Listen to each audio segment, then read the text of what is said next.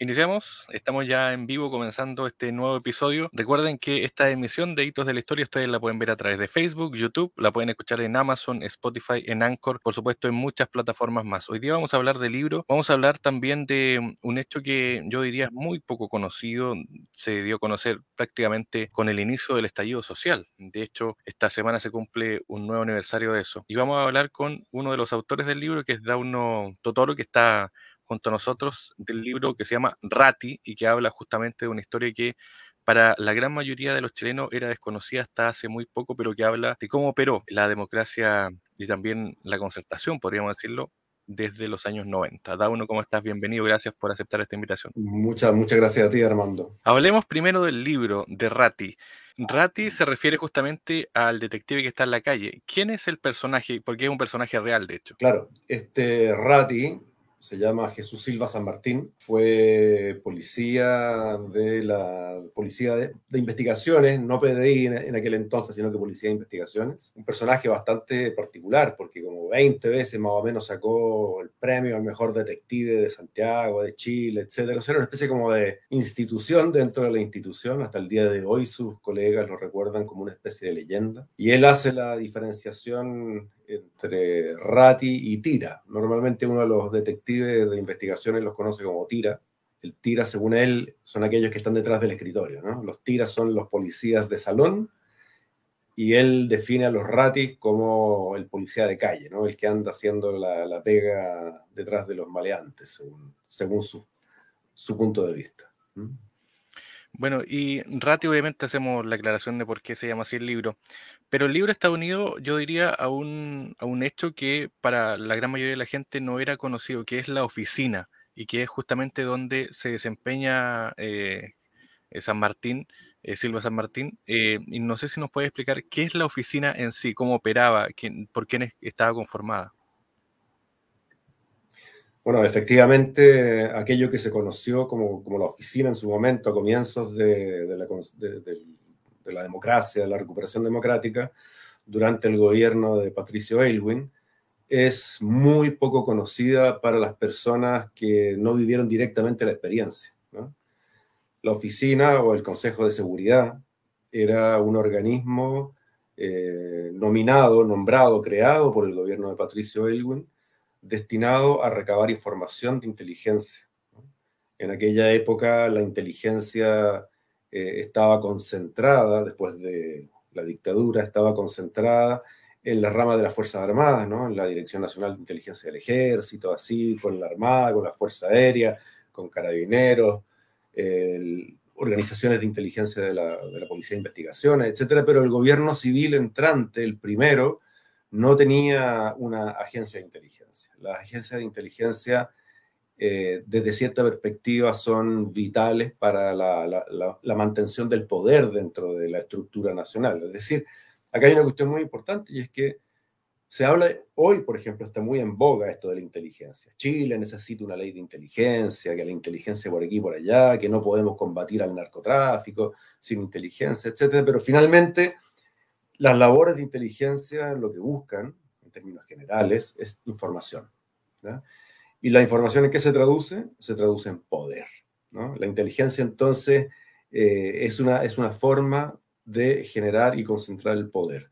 Y el poder en este país y en casi todo el mundo radica en las élites. Entonces, finalmente, las labores de inteligencia este, son funcionales a la mantención del poder por parte de las élites. Partamos por ahí. ¿ya? ¿Qué sucedió entonces en 1990 al, 92 y luego continuó, digamos, con otros nombres esta agencia que hasta el día de hoy, ¿no? Hoy se llama ANI, Agencia Nacional de Inteligencia. Sucedió que su función primordial en aquellos años no fue perseguir al narcotráfico ni al crimen organizado, ni siquiera fue el perseguir y, e investigar los crímenes de lesa humanidad cometidos durante la dictadura, es decir, ubicar y detener a los violadores de los derechos humanos, no. Lo que hacía la oficina era perseguir a los militantes de organizaciones de izquierda que habían combatido con las armas a la dictadura y que al comienzo de la democracia aún no se integraban al proceso democrático, entre comillas, pacífico. Es decir, la oficina del gobierno de Patricio Elwin persiguió a militantes del Frente Patriótico Manuel Rodríguez, del Movimiento Juvenil Lautaro, de la Juventud Rebelde Miguel Enrique, es decir, persiguió a la izquierda eh, para cumplir con una especie como de pacto eh, firmado eh, con la dictadura. Era, es decir, la democracia entrante debía demostrar que era capaz de mantener un cierto orden institucional a contrapelo de lo que decían las Fuerzas Armadas, de que se le iba a escapar de las manos. Lo tremendo de esto es que esta oficina era dirigida por militantes demócratas cristianos, pero fundamentalmente en términos operativos era dirigida por militantes del Partido Socialista. Y eso es un elemento notable y, a tener en consideración en esta materia. Y eh, obviamente explicado eso, ¿cómo entra eh, este Rati a la oficina? ¿Cómo es reclutado, por así decirlo? Claro, la oficina era una entidad pequeña. ¿ya? Si uno ve su organigrama, ve que dependía directamente del ministro del Interior, Enrique Kraus, en su momento.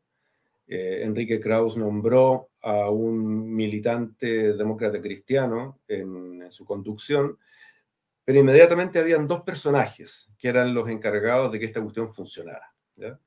Uno era Jorge Burgos, que eh, sigue activo en la vida política hasta el día de hoy, ¿no es cierto?, demócrata cristiano, y el otro que era, digamos, el operativo, el gallo que realmente llevaba las riendas. Marcelo Chilling, que sigue también muy activo en la política nacional, eh, socialista. Esta estructura luego se, descomponía o seguía hacia abajo en términos orgánicos con Oscar Carpenter y una serie de, personajes secundarios, pero que en definitiva eran los que hacían las operaciones. Ahora, la oficina no tenía personal, digamos, no, tenía espías en la calle, ¿no? sino que funcionaba con agentes infiltrados, funcionaba mucho con militantes de estas propias organizaciones descolgados o a los cuales se compraba con plata para que delataran a sus compañeros. Pero cuando se trataba de hacer detenciones, seguimientos, allanamientos, interrogatorios, se utilizaba a la Policía de Investigaciones. Y había todo un departamento dentro de la Policía de Investigaciones eh, que estaba dedicado o que estaba al servicio de esta oficina.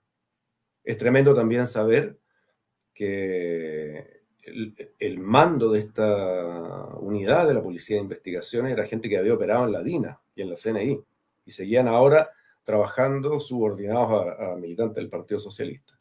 Jesús Silva San Martín, el Rati, era un detective de esta brigada que estaba como coordinador, es decir, él hacía el enlace entre la oficina y las unidades operativas de, la Policía de Investigaciones. Además, era él que ah, iba de punta de lanza. Jesús Silva San Martín es muy conocido, digamos, en el ambiente policial porque él iba siempre adelante. Si había que irrumpir en un domicilio, él iba primero. Si había que perseguir a alguien, él iba detrás. Si había que agarrarse a balazos con, una unidad de, combatientes del, frente, qué sé yo, él iba adelante. Pero él, en estricto rigor, no era un funcionario de la oficina, sino que era un funcionario de la Policía de Investigaciones que estaba destinado a este comando operativo al servicio de la oficina. Bueno, eh, hay que decir eh, que también hay una, mm, tú lo decías, una persecución a eh, líderes y grupos específicos. Es decir, no es que esto finalmente se fuera generando, por así decirlo, a medida que vayan naciendo o vayan generándose hechos, se iban deteniendo, sino que tenían objetivos determinados. y hay cuatro o cinco nombres que yo diría que hoy día mm, políticamente son muy son muy criticados y, que han sido también olvidados. Mauricio Hernández Norambuena y otros más. No sé si nos puedes mencionar eh, cuáles eran los nombres de esas personas que eran como los cabecillas, que eran perseguidos y otros también que fueron dejados eh, a su suerte, pero que los dejaron actuar también, que es decir, intencionalmente los dejaron actuar para que cometieran cierto acto o hecho. Claro, este, bueno, efectivamente había, la intención era impedir que operaran estos grupos había un conflicto político muy grande en ese momento, porque había un sector de la izquierda radical que decía que no estaba dispuesta a participar en una democracia que resultaba de un pacto de gobernabilidad con el dictador. Es decir, nos ponemos, digamos, eh, en los zapatos de esta gente, de, estos combatientes de izquierda, y decían, nosotros no vamos a cejar en nuestra lucha contra la dictadura, pues aunque hoy hay un gobierno democrático, este gobierno democrático sigue gobernando de acuerdo con las leyes de la dictadura, tenemos senadores designados, todos los violadores de los derechos humanos están libres, Pinochet en, esa época, ¿no? Pinochet sigue siendo comandante en jefe del ejército, es decir, para nosotros la dictadura no ha terminado y por tanto seguimos operando. En eso se inscribe, por ejemplo, una campaña, la campaña Patria Digna o Capa y Espada que hizo el Frente Patriótico Manuel Rodríguez Autónomo, destinada a identificar a ciertos personajes que consideraban clave, digamos, en la represión y en la representación de lo que significaba la dictadura, y eh, puesto que la justicia no los iba a juzgar ni condenar, el Frente Patriótico Manuel Rodríguez Autónomo, en representación del pueblo, desde su perspectiva, eh, ejercía eh, justicia directa, es decir, los ejecutaba. Este fue el caso, por ejemplo, de, la muerte del senador UDI Jaime Guzmán. Este punto es bastante relevante porque, de hecho, la, oficina está ya operando, está ya en funcionamiento a, a fines de la dictadura, comienzos de la democracia, pero formalmente se funda la oficina inmediatamente después del primero de abril, que es la fecha en la cual muere Jaime Guzmán a las afueras del Campo Oriente. Es decir, uno podría decir que eh, la muerte, el asesinato de Jaime Guzmán gatilla la creación formal y oficial de la oficina. Y se convierte en enemigo público número uno, número uno de este país, eh, el comandante Ramiro.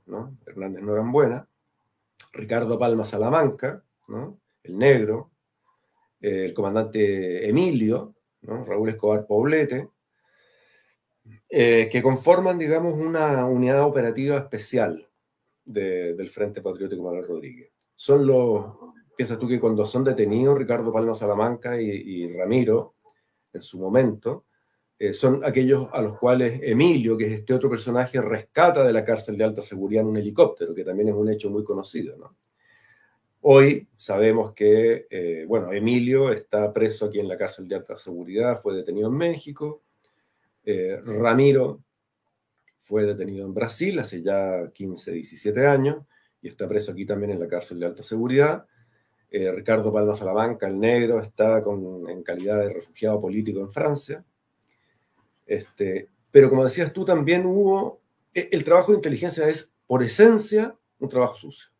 O sea, no hay trabajo de inteligencia si no es sucio, porque está desde la pequeña suciedad que es eh, pinchar teléfono, eh, inmiscuirse en la correspondencia, eh, escuchar las conversaciones ajenas, hasta la tortura, el secuestro y, el sacrificio de ciertos personajes. Es decir, cuando tú tienes agentes infiltrados o tienes informantes a los cuales tú evalúas que te conviene más dejarlos que actúen y que los maten a protegerlos estamos hablando de un trabajo tremendamente sucio. ¿no?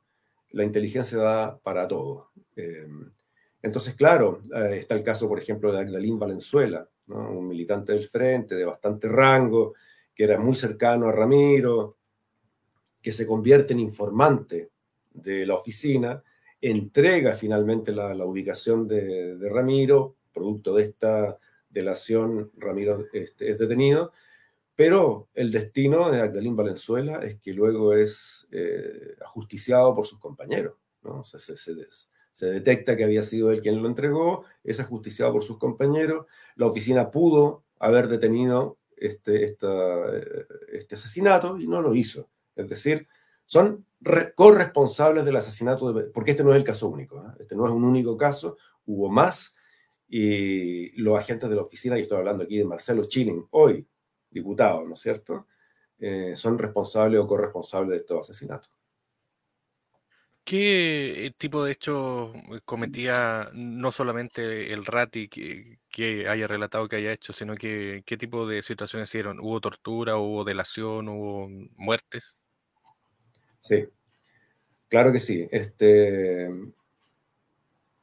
una de las prácticas habituales, y así lo describe eh, Jesús Silva San Martín en el libro, una de las prácticas habituales era el interrogatorio mediante el uso de la tortura. Eh, eso es una práctica que ha existido, y ojo, ¿eh? que esta es una práctica que ha existido siempre en la Policía de Investigaciones, desde mucho antes de la dictadura. La Policía de Investigaciones ha sido siempre famosa por, por aplicar la tortura. Eh, y en el caso de la oficina, la tortura era un mecanismo habitual. Y estoy hablando de tortura similar o idéntica a la que se practicaba en dictadura. Estamos hablando del submarino, sumergir, sumergir a la persona, estamos hablando del pau de Arara. Eh, de golpes eléctricos. Eh, entonces sí, se practicaba la, tortura de manera habitual. También se practicaba el secuestro y la extorsión. Eh, se practicaba la, cárcel, la falsa cárcel. Es una cosa que yo encuentro que desde cierta perspectiva ética, si estamos hablando de democracia, es absolutamente inconcebible. Y es que los personeros de la concertación se acercaban a prisioneros políticos en las cárceles que llevaban ya años presos desde la dictadura, cuyas organizaciones habían sido desarticuladas, desmembradas, habían desaparecido finalmente del panorama político, pero ellos seguían presos por acciones, por acciones este, ejecutadas durante la dictadura y les ofrecían plata, y les ofrecían trabajo para cuando salieran de la cárcel y les ofrecían acelerar sus su condenas. ¿A cambio de qué? a cambio de que cuando salieran se reintegraran en aquel mundo que ellos conocían con sus antiguos compañeros e hicieran de infiltrados y de informantes. Es decir, aprovechaban este tremendo drama humano que significaba la prisión política. Ese tremendo drama humano lo utilizaban con fines políticos en una democracia, lo cual a mí me parece realmente, por decirlo de alguna forma suave, asqueroso. Silva San Martín era, bueno, siguió trabajando em, y él en, en, algún momento eh, relata que tenía mucho, mucha afición, le iba muy bien con las armas, tenía, tenía muchas armas también. Eh, ¿hay, eh, ¿Hay algo, algún relato que, te acuerdes o, que esté en el libro finalmente donde él genere este tipo de, de afición? O sea, se destaque obviamente por el tema de las armas, eh, ¿dónde haya, por ejemplo, este, esta gente infiltrada o gente que estaban persiguiendo? Mira, sí, a, Jesús Silva San Martín le tenían varios apodos en la Policía de Investigaciones. Y uno de ellos era Tiro Loco.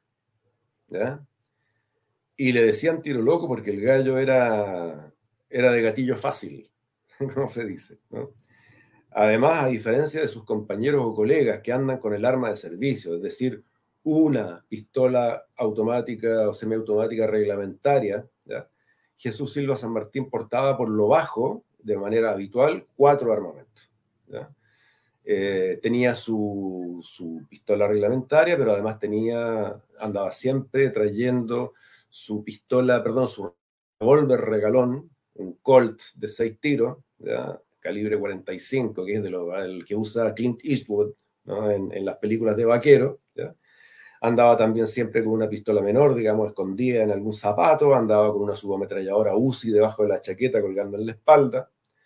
Eh, el tipo tenía esta especie como de afición tipo Rambo, en cierta medida. Era un gallo que iba siempre muy armado, muy hábil en el uso de las armas y que no hesitaba, no dudaba en ningún momento de hacer uso de ellas. Entonces, eh, andaba en una moto, o sea, imagínate, era un personaje era un personaje bastante, eh, la, caricatura del detective y del policía a toda prueba, ¿no? Del, duro de matar, del sérpico, ¿no? Un, policía que anda solo, que no le gusta trabajar en equipo, que anda solo, que anda en una moto con chaqueta de cuero, eh, armado con al menos cuatro armas de grueso calibre, que se infiltra, que enamora a las chicas de, los contrincantes, ¿no? que usa identificación falsa y que obtiene muy buenos resultados, digamos, para sus superiores. Eh, y efectivamente, él era una persona eh, muy, muy asidua, muy, muy habitué de las armas. Eh, ahora, él dice no haber tenido que matar nunca a alguno de aquellos a quienes perseguía. Nosotros no pudimos comprobar que esto sea falso. Estuvo involucrado en, enfrentamientos. De hecho, eh, antes de ingresar a la oficina, él como policía de la brigada de, de robo, tuvo un enfrentamiento que es muy conocido, digamos, en la comuna de Maipú contra una banda de asaltantes y en un cruce de, fuego, él sí, eh, mató a tres personas. Eh, de, las cuatro integrantes de la banda, él eh, mató a, tres de ellos con disparos certeros entre las cejas, ¿no? Son cosas bastante peliculescas, ¿no? Pero sí, él tuvo esa, esa acción. y bueno, es el tipo de personaje, así es, así es él. Hay una historia que él relata, de hecho, en el tema de, bueno, de, este libro, pero también en entrevistas, donde él dice que se infiltró y, bueno, tuvo una relación amorosa con una mujer que finalmente él tenía que sacar la información. Exacto. Eso fue en su... Porque este, este detective Jesús Silva San Martín eh, ingresa al trabajo de inteligencia casi, casi por casualidad. Él era muy jovencito, estaba en el cuartel de la Policía de Investigaciones de la José María Caro, y empiezan a recibir una serie de denuncias eh, de los vecinos diciendo que en una de las plazas de la población se juntaban a conversar quienes aparentemente, eran subversivos, terroristas.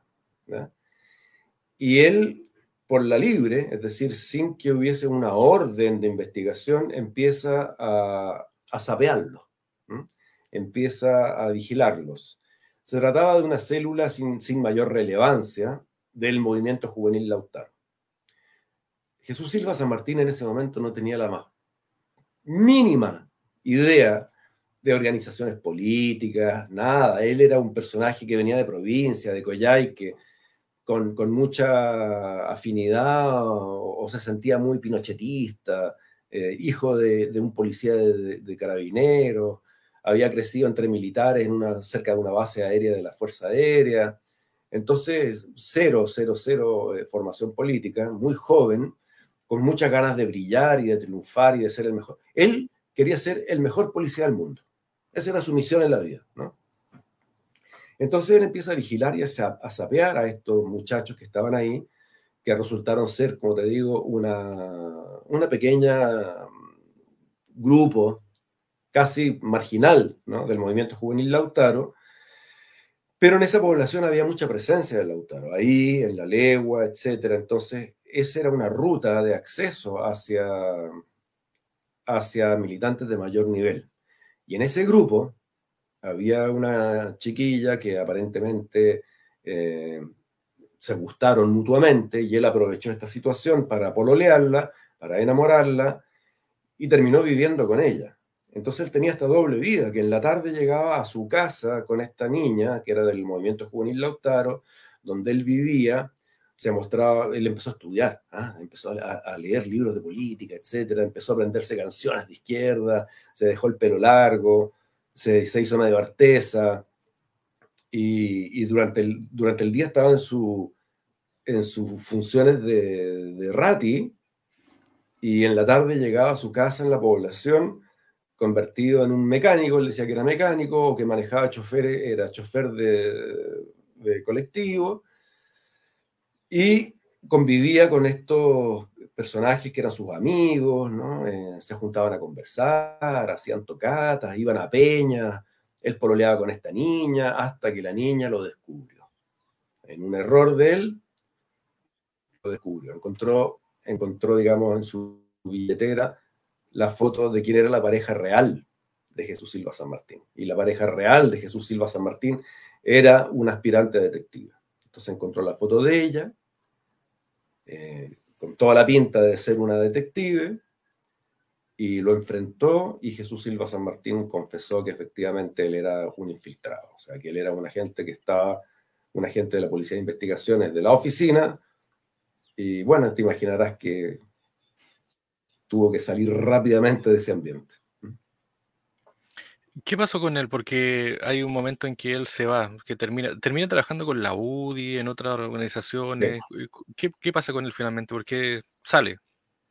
Exactamente. Este, es, una, es una cosa bastante turbia. Él empieza a tener mucho, mucho conflicto con algunos de sus jefes. Eh, empieza, él, es un gallo de, de, una especie como de, dentro de, esta, de este mundo turbio, sucio, malo, ¿no? Eh, él, él, tiene una especie como de purismo, ¿no? Eh, detesta la corrupción, las drogas, y sabe y ve que en su entorno policial corre la cocaína como el agua, que se quedan con plata, que hacen operativos falsos para robarle a fulano. En el fondo se da cuenta de que sus compañeros de, institución, o sea, que su institución está plagada, plagada de corrupción y de drogadicción, él tiene muchos conflictos con esto, y no, y no tiene ningún tipo de miramientos en denunciar, en enfrentar, y incluso aunque sean superiores a él, etc. Entonces se va ganando, Jesús Silva San Martín se va ganando, por un lado, el aprecio y la admiración por su habilidad con las armas y por su arrojo, sobre todo entre los detectives más jóvenes, y se va ganando el odio de los detectives más viejos y más corruptos. Y luego también, según su versión, empieza a tener dificultades en, en los interrogatorios. Empieza a no sentir que, que, sea ético, digno de un policía el aplicar tortura a los detenidos. ¿no? Y también tiene muchos enfrentamientos con ellos. Eh, y viene el caso particular de la detención y tortura de una ciudadana brasileña, ¿ya? también vinculada al movimiento al Lautaro, eh, y a esta mujer la detienen con su hija, con su hija de 12 años. Entonces, y se la llevan al cuartel. Y él sabe que los que están en el cuartel son un peligro para esta mujer, pero sobre todo para esta niña. Y él, como soltero que era, vivía en el cuartel. Entonces se decide a protegerla, a la niña. Y al protegerla, se enfrenta directamente con sus superiores directos y le hacen la vida imposible, lo trasladan luego a, la décimo primera región como para apartarlo, allá lo meten a doblar camisetas y a cuidar el closet de donde están las escobas y los traperos, eh, buscando que finalmente lo, lo excomulguen de la policía. Y como él seguía ahí, insistía, digamos, en ser policía, terminan por hacer uso de aquello en lo cual sobresalía, es decir, el porte de todas estas armas y esta, esta actitud de arrojo permanente, le dan la vuelta y lo, lo mandan a, una evaluación psicológica y psiquiátrica, que es un clásico dentro de la policía. Eh, cuando te querís deshacer de alguien, lo manda a evaluación psicológica y se determina eh, que Jesús Silva San Martín no es apto para la función policial porque tiene desequilibrios mentales y es dado de baja, ¿no? Pasa inmediatamente a ser dado de baja, entra, efectivamente, entra en una depresión tremenda. Y luego viene el Jesús Silva San Martín 2.0. Es como que tuviera la maldición, este hombre, de meterse en puros cachos. ¿no? Eh, no sé si quieres que te cuente ahora los cachos o seguimos adelante y van a ir apareciendo. Sí, no, comentémoslo, resumámoslo para, que, para ir teniendo la línea de tiempo más o menos como, él finalmente se claro. termina llegando usted en 2019. Claro, ya mucho, mucho después, digamos, pero cuando a él lo echan de la Policía de Investigaciones, producto de esta evaluación psiquiátrica, psicológica, él queda muy mal, ¿no? Queda sumamente mal, además coincide, una cosa tenebrosa, ¿no? Coincide, él ya se había emparejado, ¿ya? Y de hecho estaba, la mujer estaba embarazada y la mujer eh, da a luz y en el momento mismo en que le notifican que ha sido dado de baja y en el momento mismo, en esos mismos días, muere la guagua, ¿no? Una cosa tremenda, o sea, una historia realmente tremenda. Entonces él queda muy afectado, queda muy deprimido, sin pega, eh, y en algún momento decide que, cuando ya está un poquito más despejado, ¿no? decide que lo único que sabe hacer es ser policía entonces le llega un dato, empieza, empieza a recibir información de aquellos que eran sus fuentes, cuando él era policía, sus fuentes en las poblaciones, qué sé yo, y lo llama una señora, que era algún, en algún momento fue su fuente, y que esta señora tenía, dirigía una banda de micro narcotráfico en una población, y que era su informante, ¿no? y, le, y le indica que sabe de una internación de una gran cantidad, de 100 toneladas de cocaína al país, y que quiere vender la Eh, y ahí a Jesús Silva San Martín se le prende la ampolleta y decide irse a la embajada de Estados Unidos. Así, así de loca la cosa. Él conocía a algunos agentes de la DEA, producto de su labor previa, pero la cosa es que se presenta en la embajada de los Estados Unidos, habla con el jefe de la DEA para América Latina, que justo estaba acá, y le ofrece esta información.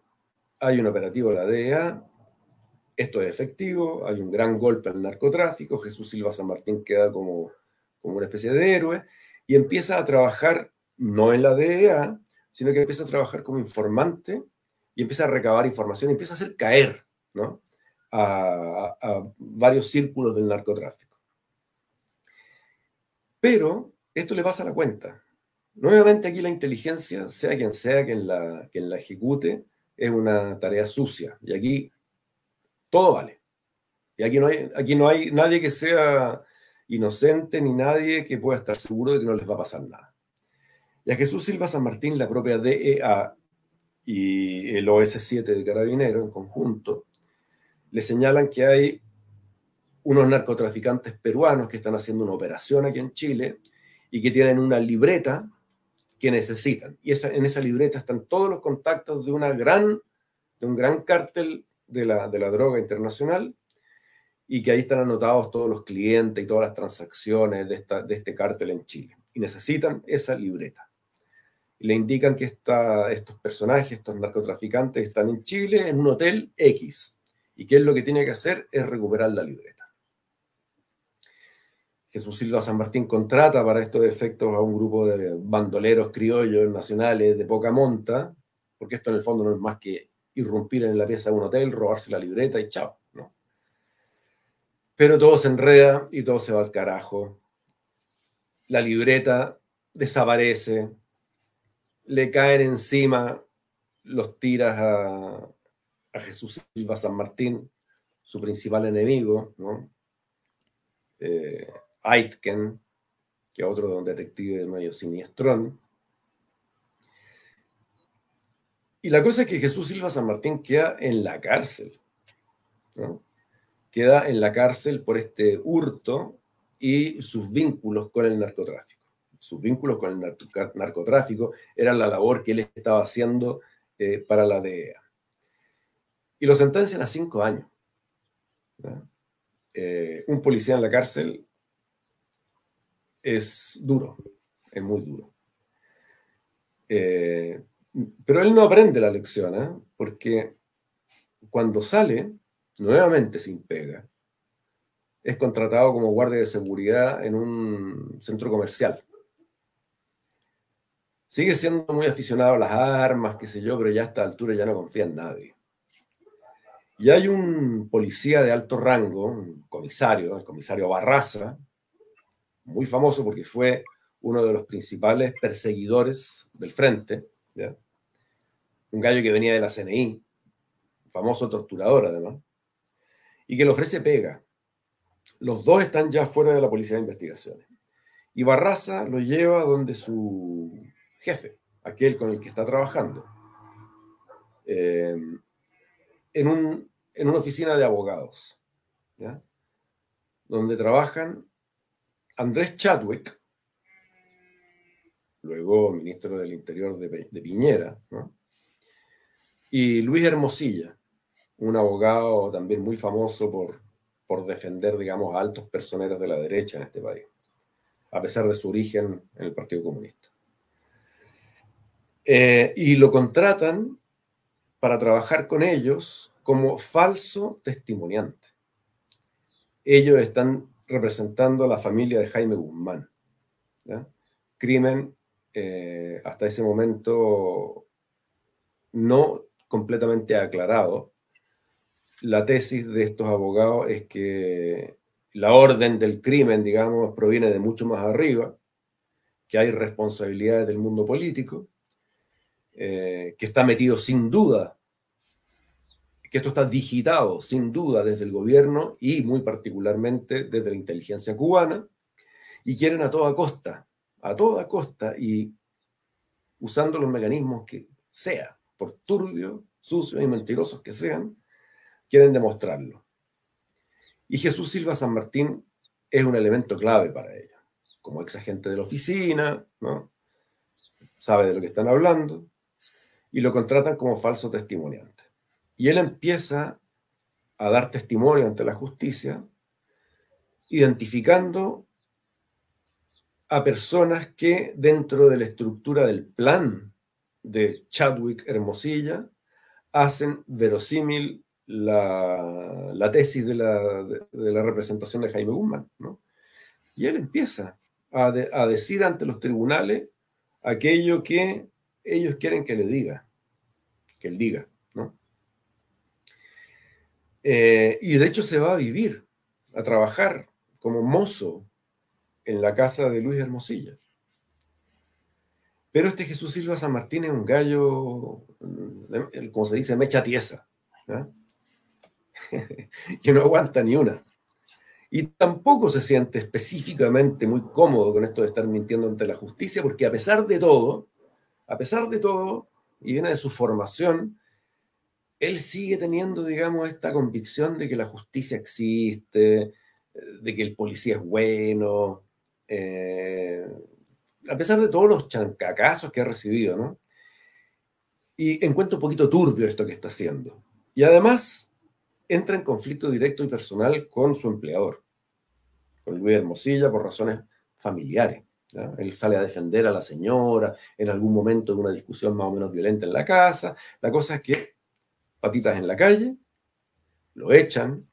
Además, él ya había cumplido su función para esta pega lo echan y al muy poco tiempo sufre un atentado, un intento de asesinato, que él atribuye a ya sea a sus antiguos compañeros en, investigaciones que estaban involucrados en narcotráfico o a Barraza y los cercanos, digamos, a la investigación por el crimen de Jaime Guzmán una vez que sufre este atentado, decide ya aislarse, encerrarse, ya nunca más participar en nada, y de hecho sí, se, retira completamente. Él ha tenido un hijo entre medio que nació mientras él estaba en la cárcel, una cosa muy dramática en términos familiares. El hijo crece, entra a la universidad, Jesús Silva San Martín sigue, digamos, viviendo una vida normal, alejado de todo, ¿no? Y viene el estallido social del 2018.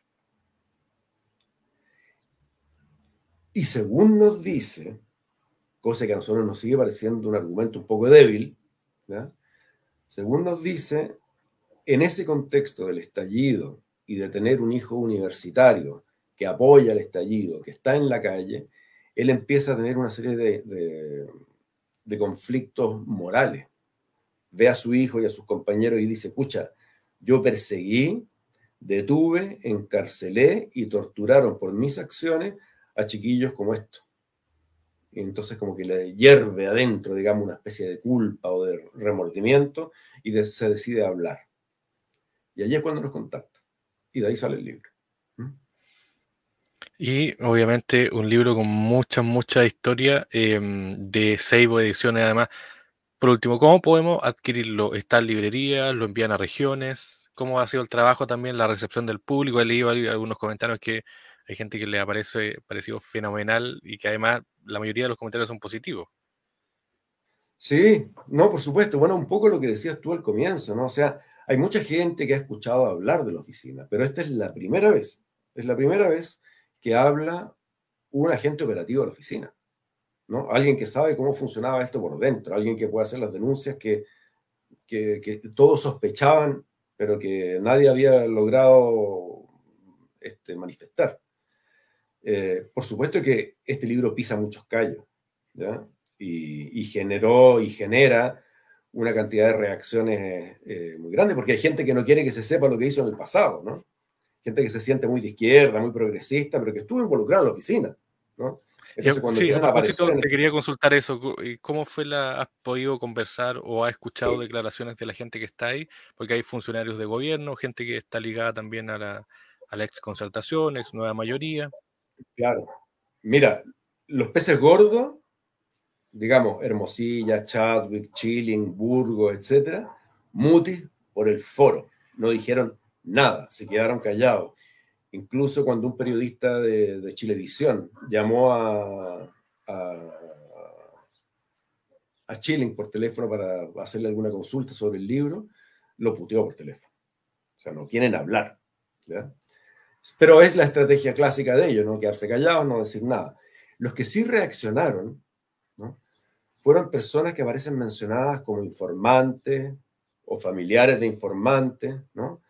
Eh, y, con, mucho enojo. ¿ya? Pero fíjate que no tanto el enojo de decir que es falso, sino más bien el enojo de decir, han pasado tantos años, tú me pones en riesgo, tú me, me pones en evidencia ante mi familia, ¿ya? y la respuesta nuestra ha sido, mira, lo sentimos mucho, pero ante todo está la verdad, ¿no? Pero el libro, claro, efectivamente ha tenido, tuvo eh, mucha, mucha repercusión, eh, fue silenciado también, no se logró silenciar, al libro le fue bien, el libro está disponible en las librerías, en todas las librerías, y también eh, se puede conseguir en la propia editorial, en Seibo Ediciones, en la página web y en Instagram y todas estas cosas, en Seibo Ediciones, y el libro está claro, disponible, lo envían a, a provincia, a domicilio, a todos lados, y está en librerías también. Por último, Dauno, eh, ¿en qué estás ahora? ¿Estás trabajando? Sé que hay también proyectos ahí, me imagino, de, de nuevas publicaciones. Sí, sí, estamos trabajando, por un lado, como editor, ¿ya? Eh, estamos sacando ahora una, una, colección nueva la editorial, junto a Gabriel Salazar, el historiador, Premio Nacional de Historia. Acabamos de sacar un libro con Gabriel Salazar que se llama La Porfía Constituyente. Vamos a sacar un, un, unos libros más con él. Eh, con Javier Rebolleo, que es con quien hice yo el libro de, de Rating, estamos trabajando en un par de investigaciones más que tienen que ver con, con crímenes no resueltos al interior de cuarteles, ¿ya? asesinatos que, que, han pasado viola y, y, que son muy escabrosos. ¿ya? Y por otro lado, trabajando en aquello que a mí me, me apasiona más, digamos, que son las novelas, la, la ficción, digamos, trabajando en una nueva novela. Muy bien, Dauno Totoro Taulis. Gracias por el tiempo, éxito. Y bueno, también destacar Seibo Ediciones, ahí pueden encontrar el libro Rati, o buscando ahí Rati Julio eh, San Martín, no Silva San Martín. Eh, Jesús Silva San Martín. Jesús Silva San Martín, que obviamente está, como tú decías, Dauno, disponible. Vamos a estar atentos también a esta colección eh, que tiene que ver justamente con el proceso que se inició en 2019 con estallido, revuelta, está todo muy todavía en desarrollo, está en estudio todo eso. Exacto. Muy bien. Ya pues, da uno. Un abrazo, gracias por el ya, tiempo. Gracias.